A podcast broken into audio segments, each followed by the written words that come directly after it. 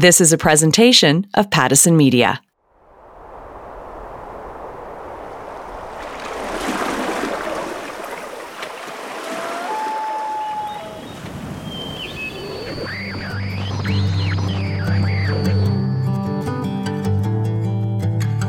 Amplify Canada is an initiative created by Pattison Media. It's designed to celebrate and elevate small businesses, the backbone of our economy.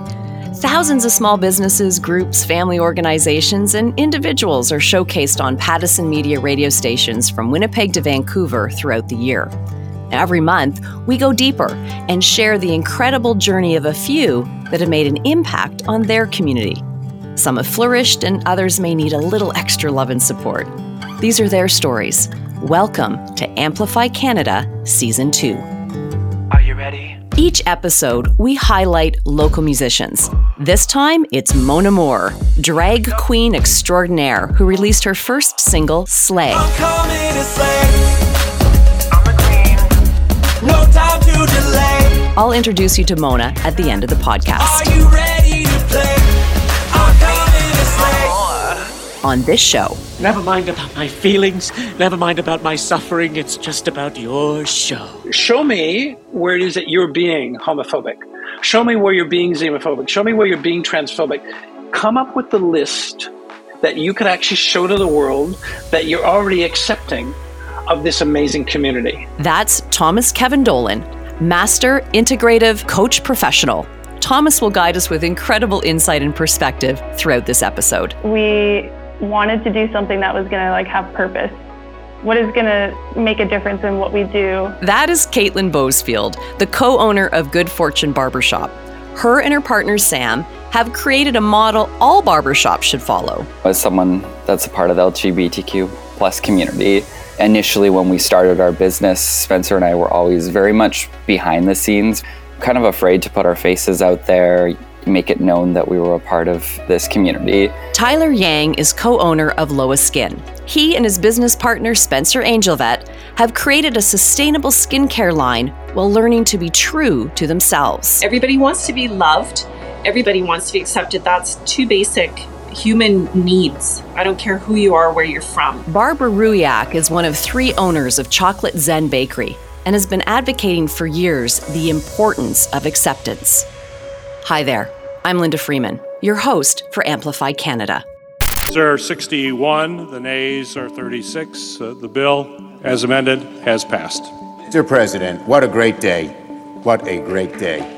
Recently, the Senate passed bipartisan legislation to protect same-sex marriages, an extraordinary sign of shifting national politics in the United States on the issue, and a measure of relief for hundreds of thousands of same-sex couples who've been married since the Supreme Court's twenty fifteen decision that legalized gay marriage nationwide. The fact that this right could have been taken away is astonishing, but real. Gay, straight, black, white, marriage is a civil right. Breaking down barriers through good conversations is one way to continue to make progress and create a safer, more accepting world. In this episode, we talk to small businesses that are doing just that, showing resiliency, inclusivity, and kindness. This country is built on small businesses. Let's listen to the stories of small businesses supporting our two S L G B T Q I A plus community. The Canadian Gay and Lesbian Chamber of Commerce, the C G L C C, is a coalition of positive forces advocating for change to make a more inclusive Canadian economy possible. Now, according to the C G L C C website, Canada is home to over one hundred thousand L G B T Q plus owned businesses. Now, these businesses generate over twenty-two billion dollars in economic activity and employ over four hundred thirty-five thousand Canadians. Now, sadly, they also state that L G B T Q plus entrepreneurs still face barriers, with nearly half saying they have hidden who they were in business dealings to avoid losing opportunities. And then more than a third have lost opportunities completely. Now, in this episode, we have the good fortune of tapping into the expertise of Thomas Kevin Dolan, Master Integrative Coach Professional. So we're going to start with the story with you, Thomas, because finding one's truth is where we all need to start. So just give us a bit of perspective on your life and how you got to where you are now. Oh my gosh, wow. I know, big question. That's a big question, it's a loaded question, but I think probably most fortunate for me, the starting point would be this realization that, wow, I need to share my truth with the world. The truth is that I'm a gay man. I wandered in the world for a long period of time using all kinds of things to cover that truth up. And thankfully, in August of nineteen eighty-eight, I found the courage to be able to say to the world, this is who I really am. The world that I had created disappeared overnight, which was very, very scary. So that moment in time was the scariest, but it was the best and bravest moment I've ever, ever had in my life. And from that moment forward, Linda, and there's lots of steps in between, when you breathe into your truth, it's amazing how a truth of the world gets reflected back to you. So by finding that courage, I had an entire world say, because of course my biggest fear was not being loved or liked for who I really was. The biggest truth was the world would say, wow, we love you even more than we love you before, because now we know who it is that you are. I want to talk about that coaching piece, what you're doing and how you are changing lives. A lot of people are looking to coaches these days. So just talk a little bit about what it is that you do. Mm, thank you. Wow. Lots of directions I can go, but I, I open with this question, and not necessarily to you directly, Linda, but it will, it will always be a question I will have for my clients when I begin to consider whether or not this is somebody I want to work with. And I'm really blessed to be really picky, and I'm looking for an energy in somebody that is what you just described. It's this knowing that they really want to open themselves up to an experience of themselves they've not had before, so that they can literally kind of get out of their own way, be supported in moving forward. But the question is this, who is the only person that you cannot see when you walk into a room? Yourself. That's exactly a good for you. See, I would coach you in a heartbeat. You might be getting a phone call. So it's from that place, it tells me that they're open to me becoming with them a reflection of who they're being in that moment. It doesn't mean that I know anything of what it is that they should move in a direction of, because I say to them, I don't have your answers, you do. What I will be for you is an arbiter of truth, if you will. I will invite you to allow me to be a reflection of who you're being in this moment. Then I will say to you, I will say, dear client, in this particular moment, your response to that question for me was X. Will that attitude, will that response, will that belief, will that actually begin to pull you forward to the life that you actually told me you wanted to create for yourself? They get to choose. Let's pause there for a moment, as I know there are more great things to come with Thomas. But from here, we make our first business stop at Good Fortune in Winnipeg, Manitoba. Owner Caitlin Bosfield speaks her truth.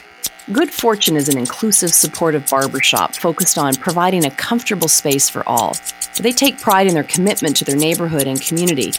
And although they are elevating the industry of barbering, they respect the legacy and history of Winnipeg's barber community. The idea started before the pandemic, but was nourished and cultivated when owners Caitlin Bosfield and Sam Rive found themselves with some time on their hands, as many of us did. Unfortunately, Sam couldn't join us, so it's all you, Caitlin. Let's start with the story of how Good Fortune was born. We wanted to do something that was going to like have purpose. What is going to make a difference in what we do? Before the pandemic, we had already been hosting L G B T nights at the barbershop that we were working at, which was very successful. The barbershop that we worked at before, it wasn't male dominant by any means, but historically, like, that is where barbershops began in the industry, as well as the people that occupied it. We always saw that there was a bit of a gap in the industry, and we get that it's like an intimidating space for people. Not everyone feels comfortable walking into a barbershop, and a haircut is, it could be a really big thing that helps someone figure out how they want to present themselves or help them with their identity, gender non-conforming haircuts or anything, and just making people feel welcome. A lot of the pricing structure typically in a barbershop is based on short hair. I don't really know why it had a gender involved in the name to begin with, because it's just a short haircut. So that was the first step, was getting something very simple as the service menu, the language of it changed, and that I think made a big impact in people feeling safe about coming there. We don't use any kind of language in the shop that would assume anyone's gender or even talking about styles of haircuts. We just treat everyone with respect. The businesses we feature are nominated for Amplify Canada, and mentioned in your nomination was how welcome everyone feels when they come into your barbershop. Now, the love and respect that you show and how much you give back to the community is so important. And during the pandemic, we heard a lot of stories about giving back, and you've continued to do so, which reflects who you are. We donate a dollar from every haircut and service that we do to a different charity every year. Last year, there was only three of us, and we had to shut down for a couple months. But in that year of being open, we raised six thousand seven hundred forty-eight dollars for Manitoba Underdogs, which is a dog rescue. And now we're doing it for Mama Way, which is an Indigenous not-for-profit organization. And then you also have nights where you give free haircuts. Yeah, so the first one that we did was for youth that wanted gender-affirming haircuts. To us, that was always part of our vision, something that we wanted to provide for people, because there could be someone maybe that doesn't even live at home, that doesn't have money to get the haircut that they want to, you know, allow themselves to present the way that they do. But also, parents have brought their kids in because they hear about us, and seeing a family support their kids, it's such an important place to start. Parents finding out about us, whether it's through social media or these haircut nights, and bringing their kid in, and just how happy they are to get the haircut they've always wanted. So important. Life-changing, really. And then we've also done free haircut nights for people who are in recovery treatment from drugs and alcohol, because I think that it's also an important thing for people to feel good about themselves when they're actively doing things to better themselves as well. Well, you've opened my eyes. I never really thought about gender pricing, such an important barrier to break down. I've had clients of mine who, before they transitioned, they were getting charged as one gendered service. And then when they told their stylist that they were transitioning, the pricing changed, which their haircut never changed, right? So the way that we operated was just, we charge on length of hair or length of service. It's not gendered. It blew so many people's minds. They were like, that is amazing. Why didn't anyone ever think of that? But it was just so authentic to us that we didn't really understand why people were so shocked by this way of operating, and it just being accessible price point wise for everyone. Yeah, so many businesses need to adapt to this model, like a welcoming, comfortable, non-judgmental space. Wouldn't that be great? And I also love the fact that you're eco-friendly. And I'm not just talking about hair products. You have a hair collection that can help clean up an oil spill. There is a company called Green Circle Salons. They are the ones that take all of our barbershop waste and they repurpose it or recycle it safely. So hair actually gets made into either oil booms, which would be used to clean up oil spills, because if you think, like, our hair absorbs oil on our head. So it works really well for cleaning up oil spills, and luckily there hasn't been very many of them lately. So now they're trying to find ways of making microplastics and potentially insulation out of it. We have a trash can right now that's made out of five pounds of hair, which is pretty cool. And you wouldn't know it's made out of hair. It looks like plastic. Caitlin, what an incredible story you have. The dedication and compassion that you have to support others and making meaningful change in the world. It's so admirable. Well, thank you for all that you're doing. We're going to settle back into conversation with Thomas Kevin Dolan, Master Integrative Coach Professional. This episode is all about businesses who are run by or support the L G B T Q plus community. And most of them have had great experiences, and their stories are incredible and they're uplifting and it's wonderful. But we know that it isn't always and hasn't always been that way. And there's still struggles out there. So I want to talk a little bit about that. Maybe you can speak to some of the challenges that you've heard about when coaching business owners, and just the conversation you hear in general when you're talking to people. The biggest question, and perhaps it's where a business might actually say, we're kind of not ready to do that. So they come to me and say, we want to have you begin to support us in creating a connection to an affiliation for, and I call it a relationship. And I would include in L G B T Q plus, I'd include Two-Spirit as well, so that our Indigenous brothers and sisters are also involved in that. I'll ask the business this. And I did this in the very first, and it was quite historical. In two thousand, two thousand one, the credit union here in Vancouver, Van City, wanted to create a relationship with what we knew as the gay and lesbian community back then. So I said to them this, so what exists in your organization? What's the level of internalized homophobia do you think Van City actually lives with as an organization? They were brave enough to actually do a deep dive with some guidance from me and some other amazing people that I had surrounded myself with in terms of being a support from a consulting perspective.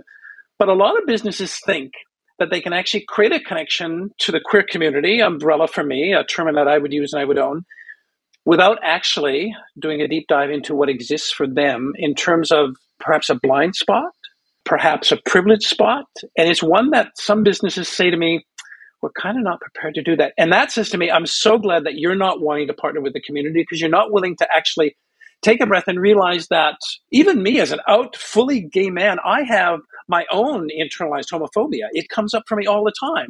But by me saying it and me doing some work around it, I can have it and it doesn't have me.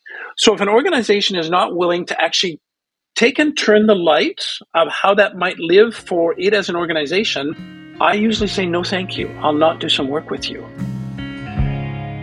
Step two would be this notion of, can you date the community first? And when I said that to Van City, they had these great aspirations of doing business and making money from the community. But I said, you know, we as a community are really good at sussing out whether or not we're safe. I mean, that was the first thing I did as a little three-year-old gay boy. I knew where I was safe and where I wasn't safe. And ultimately for me, I will reflect back to an organization. Have you ever had an experience in getting to know somebody where you got married before you dated? Said if you dated the community, built trust with the community, at some point in time, no, you don't ask them to marry you, but at some point in time, the relationship works well enough where they would be willing to say, actually, we'll give you our hard-earned dollar because it comes with this trust. We've seen in advertising, we've seen in internal communications that you're about us, you stand for us, and ultimately we'll make a commitment to join you. Unfortunately, there's a lot of rainbow washing, I call it, that exists today, where you see a pride flag go up. But if you marched into that organization when the parade has gone by and say to them, so any queer ownership here? Can you show me a benefits package? Do you share same-sex benefits? Do you? And oftentimes you scratch the surface and you get more surface. There's not a lot of depth to it. So those are kind of three steps that I look at as a marker for me to say, this would be worth my time, and it ultimately would be a really great ally for the community, or in fact, it wouldn't be. And I send them a blessing and I move on. Yeah, and that's brilliant. It's so true. Even as a business, looking internally first, making things right internally before you can go externally. Can we talk about that word acceptance and the importance of acceptance or not? Oh, very, very true. Acceptance, Linda, is something that is so easily spewed. But to look at how important it is for me to actually live and accept me first, and for a business to accept itself and perhaps its level of homophobia or transphobia or xenophobia or whatever it happens to be, to be able to actually smooth that over, then you can work on wanting a community to accept you or for community to wanting to be accepted by others. Wow. Take a moment, let all that sink in. Such powerful insight. I think a lot of aha moments happening right now. Let's leave it there, and I'll come back to you, Thomas, with a question that I think is important for all of us to understand and do, individually and as business owners. I'm coming to slay. I'm a queen. No time to delay. Did you hear that? I'm coming to slay.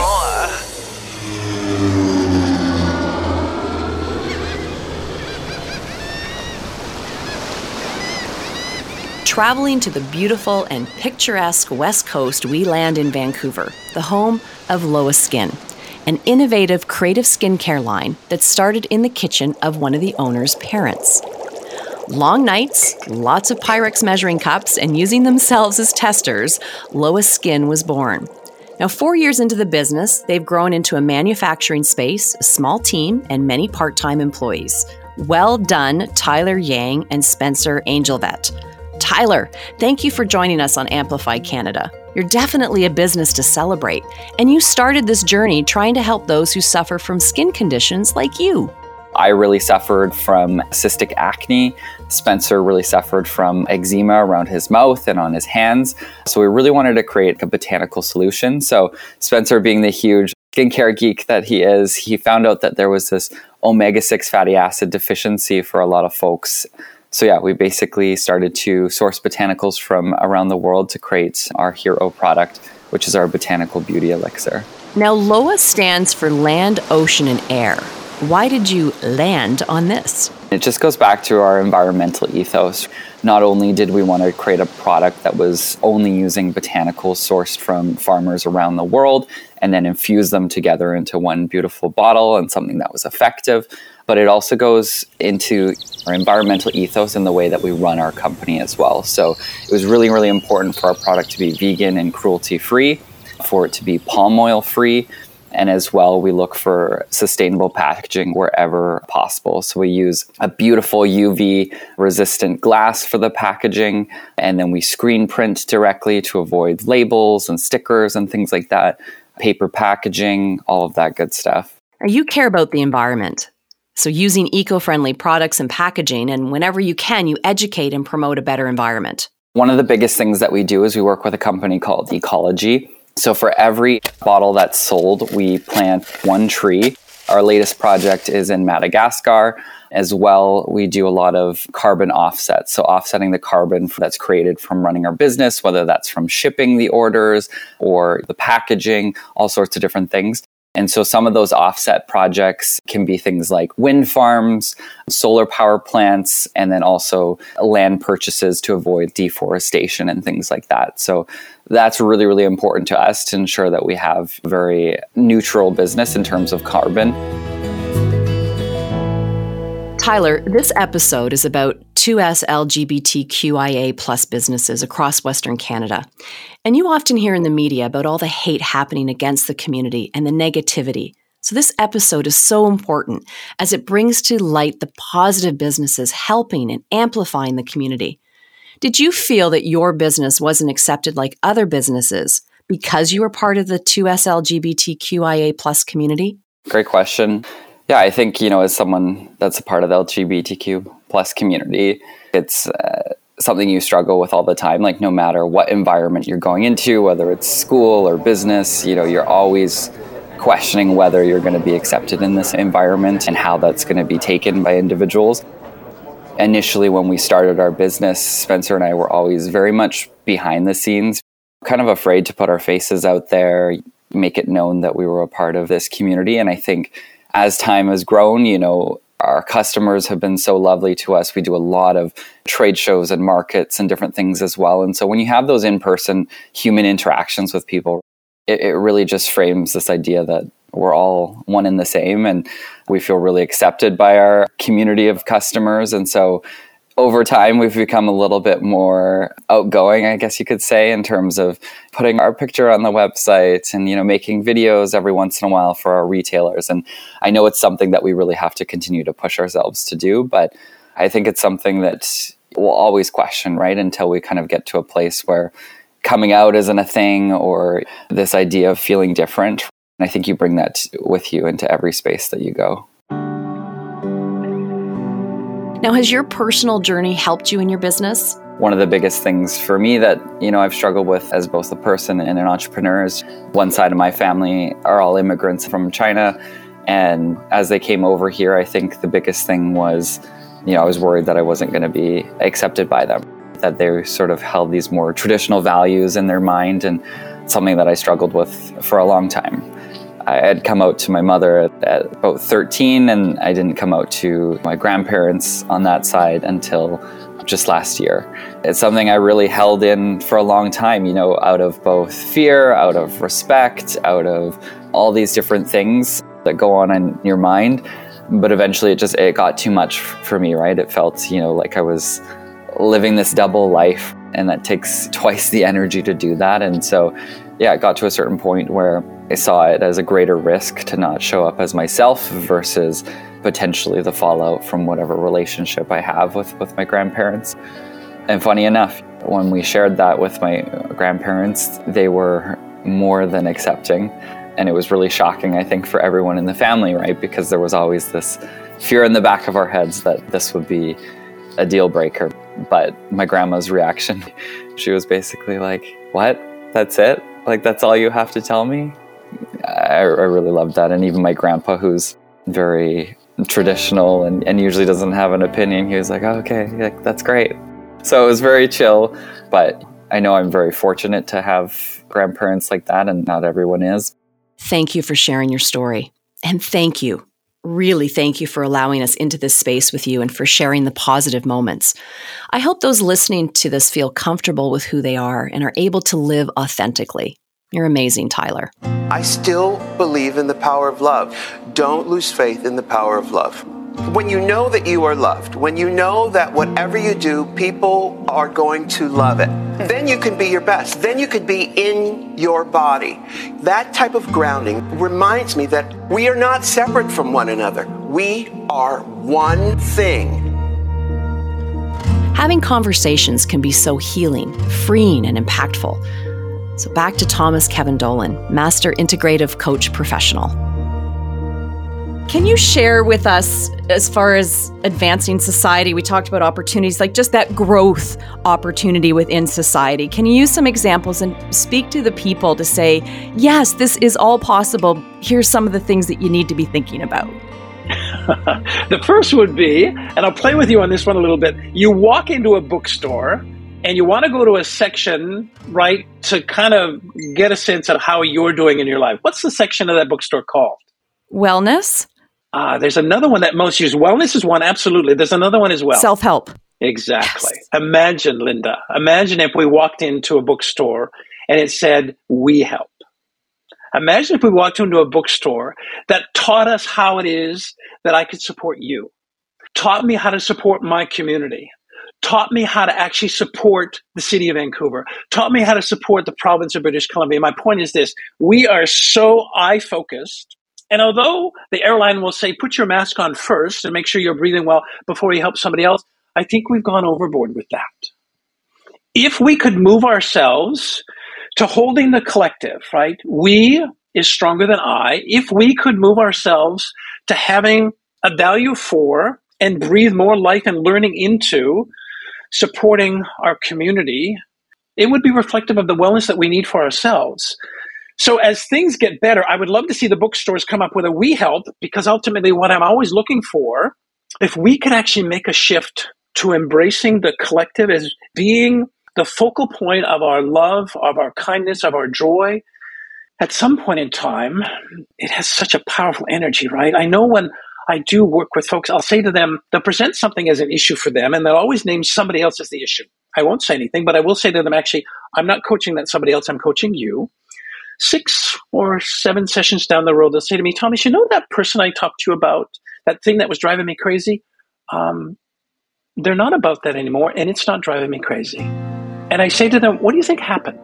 And they're a little bit mystified. And I say to them, there's this magic that happens when you choose to actually lean into learning about you. People will step into that learning, and they're going to be affected energetically by it. So what happens is that they begin to learn about themselves. So this notion of taking care of I from a coaching perspective actually leans into this idea of being able to impact people as they come into your energy, they're impacted by it, and suddenly we begin to heal. That issue that that person had, it didn't exist for them anymore. It was gone because they were willing to look at their own issues. They were willing to look at their own issues and know that by doing that, they will become a powerful contributor to perhaps their relationship, their partnership, the relationship with extended family, family of choice, community, business colleagues, it goes on and on and on. So this notion of, wow, if we held we with much more reverence than we hold it today, imagine the steps that we could take together. I look forward to seeing that someday in the bookstores where it says we help and a few books with your name on it on that shelf. And I love that you say that because there's not one far off. So thank you for that. I appreciate that. And now we head back to the community of Winnipeg, Manitoba, to the area called South Osborne, to meet up with Barbara Rujak, one of three owners of Chocolate Zen Bakery and Catering. Now her partners are Betty Lye and Douglas Cron. They opened the business in two thousand seven. Betty and Doug are pastry chefs, and Barbara basically runs the business side of things. Friends in business together for fifteen years. How has that worked out, Barbara? We've known each other now for thirty years. We've always been so supportive of each other's ideas, and we recognize each other's strengths. It's important to all of us that friends are respectful, and that carries on into this workplace. We have a respectful workplace policy in place, but more than that, we live it every day. So we respect and really enjoy each other. I mean, it's kind of fun. You come to work and you catch up with your best friends and you're supportive of each other's lives and you always get to know what everybody's doing and being part of that. Can you share your thoughts on creating an inclusive environment supporting the two S L B G T Q I A plus community? We strongly believe in supporting, and we've done so before it was cool. We've always believed in, again, the respect and support. Doug is a gay man, and he's always been out. Again, before people were talking about this whole inclusive workplace and the dynamics of including and the strength of including everyone. And he, having experienced, not necessarily in other workplaces, but just in general, discrimination. I'm from a smaller town here in Manitoba, and I do know about discrimination, and I knew myself when I moved away and came to Winnipeg, I knew that I was going to live my life authentically and that I was going to support people that were living their life authentically and be that friend and also speak up. And I think that's also key. We're a bakery that's L G B T owned, but we also have gone to many events and spoken up and said this is really important to Winnipeg, to Canada, to our community, to the neighborhoods. There's just so much that can come out of being diverse and inclusive, and it's something that we embraced since the very beginning. So Chocolate Zen has been known for being L G B T since we opened. We are hugely supportive of that community here in Winnipeg and beyond. And we do everything in our power to make sure that we're loud and proud. We have been in different pride parades.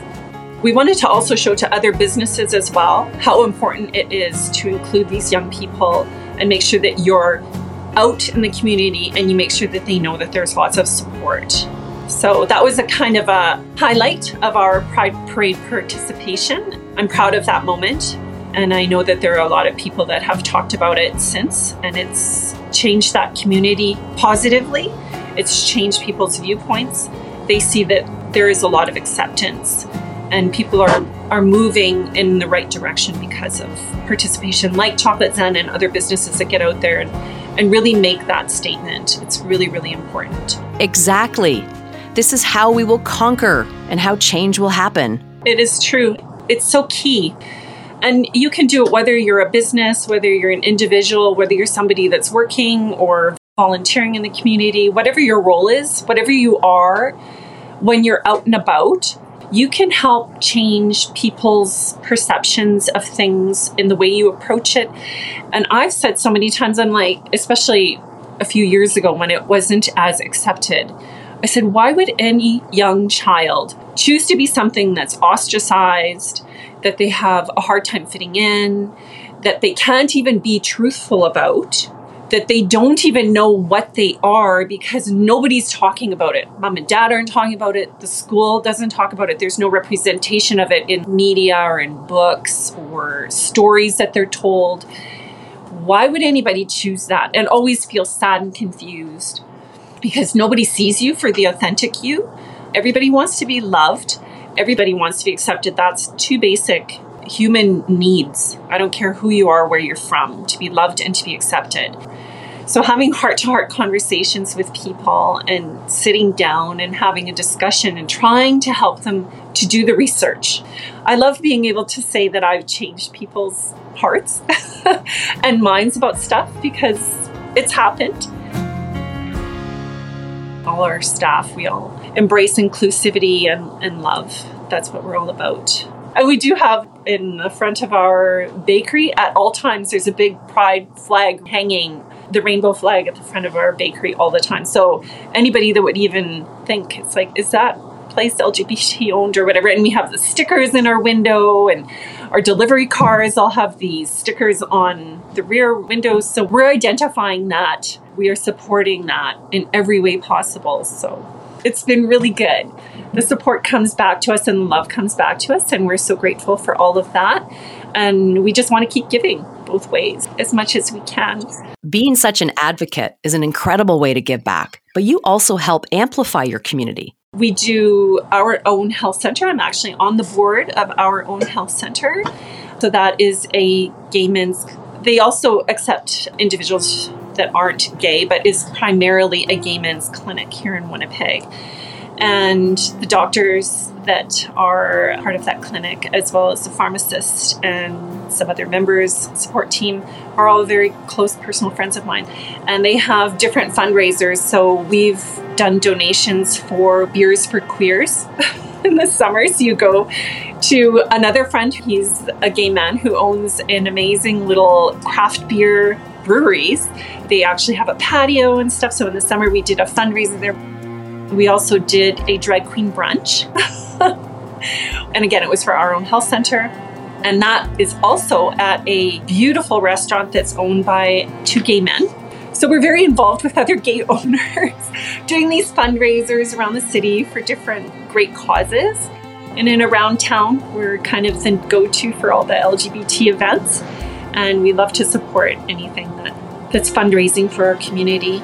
Barbara, thank you for your wisdom, kindness, and that desire to drive change. Now, there's no doubt we've all made mistakes in our lives. And for some, we've been deeply hurt, and maybe we find it hard to forgive. So this is where I want to end our story with one last question to Thomas Kevin Dolan, Master Integrative Coach Professional. I did see a post from you, and it said, "Forgiving is not forgetting. It is remembering without anger." I love this. That is such a beautiful statement. I did want to ask the specific question of forgiveness being freeing. It is one of the greatest gifts we can give ourselves. The tip of the iceberg is where anger resides. And of course, anger is usually the justification not to forgive. Anger is not what's really going on. So when I move myself to this notion of gifting myself with the energy of forgiveness, I've already dove deep into or chipped into the iceberg to find out what is the feeling or the emotion that's actually really there for me. And it typically would be sadness, or it would be confusion. So when I can remember without anger a circumstance that happened between me and a family member, I realize what I've been willing to do is to acknowledge it never was anger. And that as long as I pretended it always was, forgiveness would never move from that place.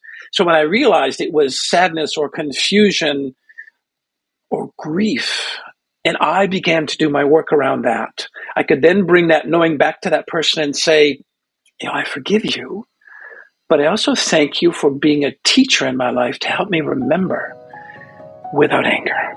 Just one last thing that I'd like to ask. Is there anything that you'd like to say or advice you can give to the business community out there? We know small businesses are important. We need to support them in our communities. Any last thoughts on that? Wow, probably the most important one, and this takes a lot of courage. And this is what I said to Van City in two thousand one. Show me where it is that you're being homophobic. Show me where you're being xenophobic. Show me where you're being transphobic. It would be this. Come up with the list that you could actually show to the world that you're already accepting of this amazing community. If you can show me and quantify and qualify that you've already got some equity across the board with queer folk, that you're already giving to organizations that are near and dear to their heart, that you can actually land on a number that says, here's some folks that we know are from our community. If you can show me some evidence of being a friend to the community before you actually pretend to be a friend to the community, it would be a piece of evidence that the community would go, thank you. Because until you do that, we're going to hold you at arm's length, and we're eventually going to ask you to show us those things. But imagine, Linda, if an organization found the courage to be able to say, here's all the ways that we have in our history before we formally want to date you that we've already shown up in your community. Still not enough reason to actually espouse the things that they want to be. But it, for me, right away, is that somebody who's being really brave with a community that actually really wants to see that, has a thirst to be able to see, A, itself being honored by a business that actually wants to actually do business with them. So that would be the biggest. Amazing. Thank you. And there goes that conversation. You share what you've learned, you share those connections, and then you'll make a difference in someone in that room, and then they'll go out and do the same, and so on and so on. And that's the beautiful thing about meeting great people and having good conversations. So thank you for that. Oh, Linda, you're so welcome. And you affirm for me, right? You're going to wander in a community called We. And by sharing a bit of I that you have learned about today, that community will leave stronger. Oh, could there be a greater gift? through understanding and patience, kindness, perseverance, and dedication, our two S L G B T Q I A plus community can be supported and flourish in the Canadian small business scene. So thank you, Thomas, Caitlin, Tyler, and Barbara, for your stories, insights, and perspectives. Now head out the door. There's an amazing local business just waiting for you to explore. And thank you to all the people in our communities who nominated them for Amplify Canada. Each episode of Amplify Canada, Are you ready? We introduce you to a local musician whose song you've heard throughout the podcast. Mona Moore, Mona Moore. originally slayed the yeah. Toronto drag circuit before moving to Calgary, Alberta, where she became the queen of Cowtown. Mona has performed in over fifty Canadian cities. Trevor, the man behind drag queen Mona Moore, is no stranger to the stage and pulls off the backwoods blonde bombshell that dazzles audiences in gorgeous costumes and killer choreography. This Canadian sweetheart is the total package. Trevor, Mona, so pumped to have you join us on Amplify Canada. Cool. Thank you. I was so intrigued because you trained at Canada's Royal Winnipeg Ballet. So let's start the story there. Ever since I was a small child, I loved to perform, sing, dance, whatever it was. And I've been begging my parents to put me into theater and dance and all that stuff growing up. But coming from a very heavy sports family, that's what we did. We played hockey because we were from Winnipeg. So it took a while for them to finally be like, okay, you're right. This kid clearly needs to be in dance. He is a true born performer. This is what he loves to do. So when I started dance, I was a little late to the game, but I was very lucky that because I've played so many sports, some of them were gymnastics and figure skating, that sort of stuff. So that really helped with transitioning into dance and ballet and whatnot. And training at the Royal Winnipeg Ballet is the the best experience, one of the biggest and best schools in Canada. And it was just a great opportunity for a while. And it really kind of helped open me up to so many other different dance styles. Because I'm a big, beautiful drag queen, I love being free and just exploding on stage. And ballet is very much controlled. So I fell in love with jazz and tap and circus and all these other types of different styles of dance. So I've just had a huge career in theater with many different aspects of live entertainment. And I don't know if there's anything else I, I can really do. That's all I know. Stand back, watch me go. I love that you brought that up because I was thinking, you know, the performing that you do now as a drag queen and the rigidness, even though it's very beautiful, but of the training in ballet, like what a contrast. And so it's so great that you have that, but yet you found how you want to express yourself. Yes, very much a contrast. And I mean, that's the nice thing about sports is that it kind of gives you work ethic and it teaches you a few things that you can use in other things. Definitely the competitive side has helped in pageants and drag competitions and that kind of thing. So it, they kind of go hand in hand in a way. Something like T V, like Drag Race, that's kind of the Olympics of drag, right? So I think it's good to be a little competitive. And the fact that you give back as well, like, I mean, it just shows the kindness in your heart during a difficult time for so many people, you know, still finding ways to give back to community and make a difference. It's about just educating yourself and then helping educating people around you. And that just helps everyone become a better person, right? So I like to do a lot of work with End of the Rainbow, and they are a foundation that gives people a second chance and they bring them to Canada for a safe and happy life, because a lot of the countries that these people are coming from, it is illegal to be queer and they could be literally murdered in their front yard. That's, I think, a huge foundation that is so important. And they also kind of focus on giving it the money to the people who need it the most. This year, I've been able to help being a part of the events and different things to help raise money. I think we raised almost twenty grand. So it's pretty awesome. That's giving one whole person a full chance to come to Canada and also maybe help them out for the rest of the year. That's why I do drag too, is to make a difference. And being a drag queen, we are the voices of the queer community. I'm given a mic every single week, right, at my show. So it's just more than that, right? It's more than having the mic in my hand and talking love and preaching positivity and all that stuff. But it's like, let's actually get out into the community, make a difference. And so having events for places like End of the Rainbow is just awesome. And what a great way to make a difference when we're stuck at home. I'm the best and I'm destined for the silver screen. I really enjoyed watching your video. And so I want you to kind of set us up for Slay and the song and the video and where that came from. Yeah, absolutely. So creating my own music was definitely one of my main goals. It always has been a dream. I mean, I love to perform lip sync and whatever to Britney Spears and Ariana Grande and all those fun performers and stuff. But I wanted to make my own music because I sing, I dance, I kind of do it all. It seems like it's kind of the next step for Mona is to create her own music. So I teamed up with So Fierce Music and Velvet Code, and Velvet honestly changed my life because he he educated me. He taught me kind of the behind the scenes on how to write a song and how to create phrases and all that kind of stuff. So we are kind of sketching down lyrics and things. And so it's one of those things that in the first verse chorus, you want to know who this drag performer is, you know, you want to get an idea of who they are. So the style of Slay is very much based off of Britney Spears's Circus.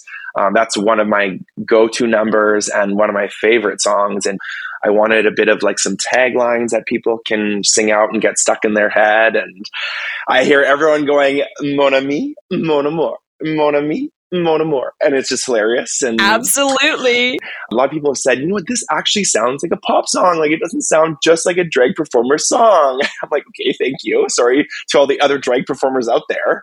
And uh, I even had a producer at one of my shows come up to me and be like, "This is something that I could hear on the radio." And this producer has worked with Lady Gaga and different things like that. And and so I was like, "Okay, this is pretty epic that people think that this song is that good." So I'm so proud of it. Thank you so much for your time today. It's Thank really you. been a pleasure. And we are going to listen to Slay. Um, but I also want to say to people, please go online and check out the video, because just listening to the music is wonderful. But to see you, you know, perform this song, Mona, is is worth every, you know, bit of anyone's time. So oh, please, for you. those listening now. Are you ready?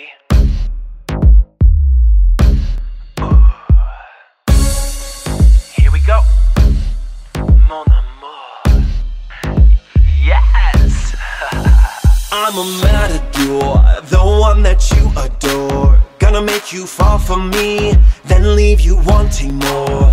I'm a pageant queen, and I'm breaking on the scene. I'm the best, and I'm destined for the silver screen. That's right. Sweat, drip, lick, wet, I'll show you how to work it. Sweat, drip, lick, wet, stand back, watch me go. I'm just a small town girl with dreams. Beauty and fame are not what they seem. I'm Mona Moore, you're reigning supreme, and I'll make a scene.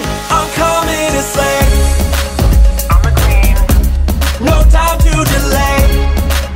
Did you hear that? Are you ready to play? Slay queen, I'm here to stay. Yeah. I'm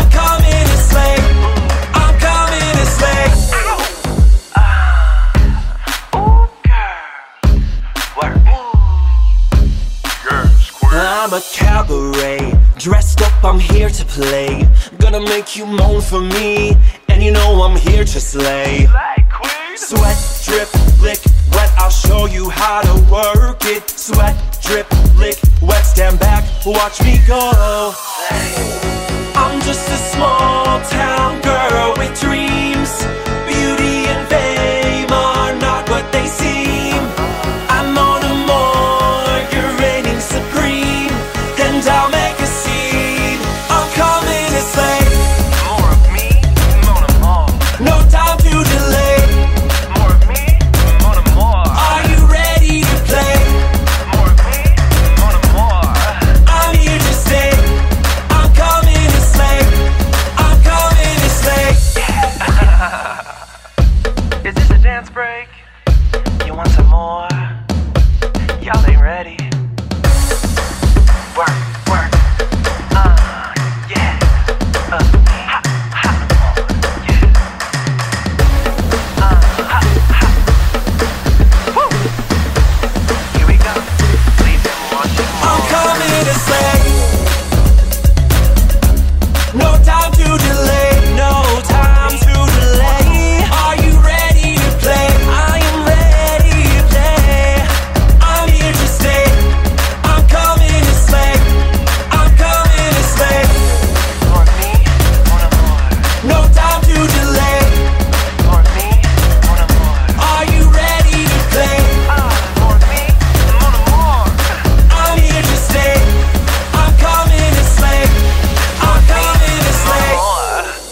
That was Slay by Mona Moore. For more information, go to visiondrag.ca forward slash Mona dash Moore. And check out the video on YouTube. You've been listening to Amplify Canada, an initiative created by Pattison Media designed to celebrate and elevate small businesses, the backbone of our communities. For more information on this program, go to pattison media dot com. This is a presentation of Pattison Media, another Everything Podcast production. Visit everything podcast dot com. Subscribe wherever you get your podcast.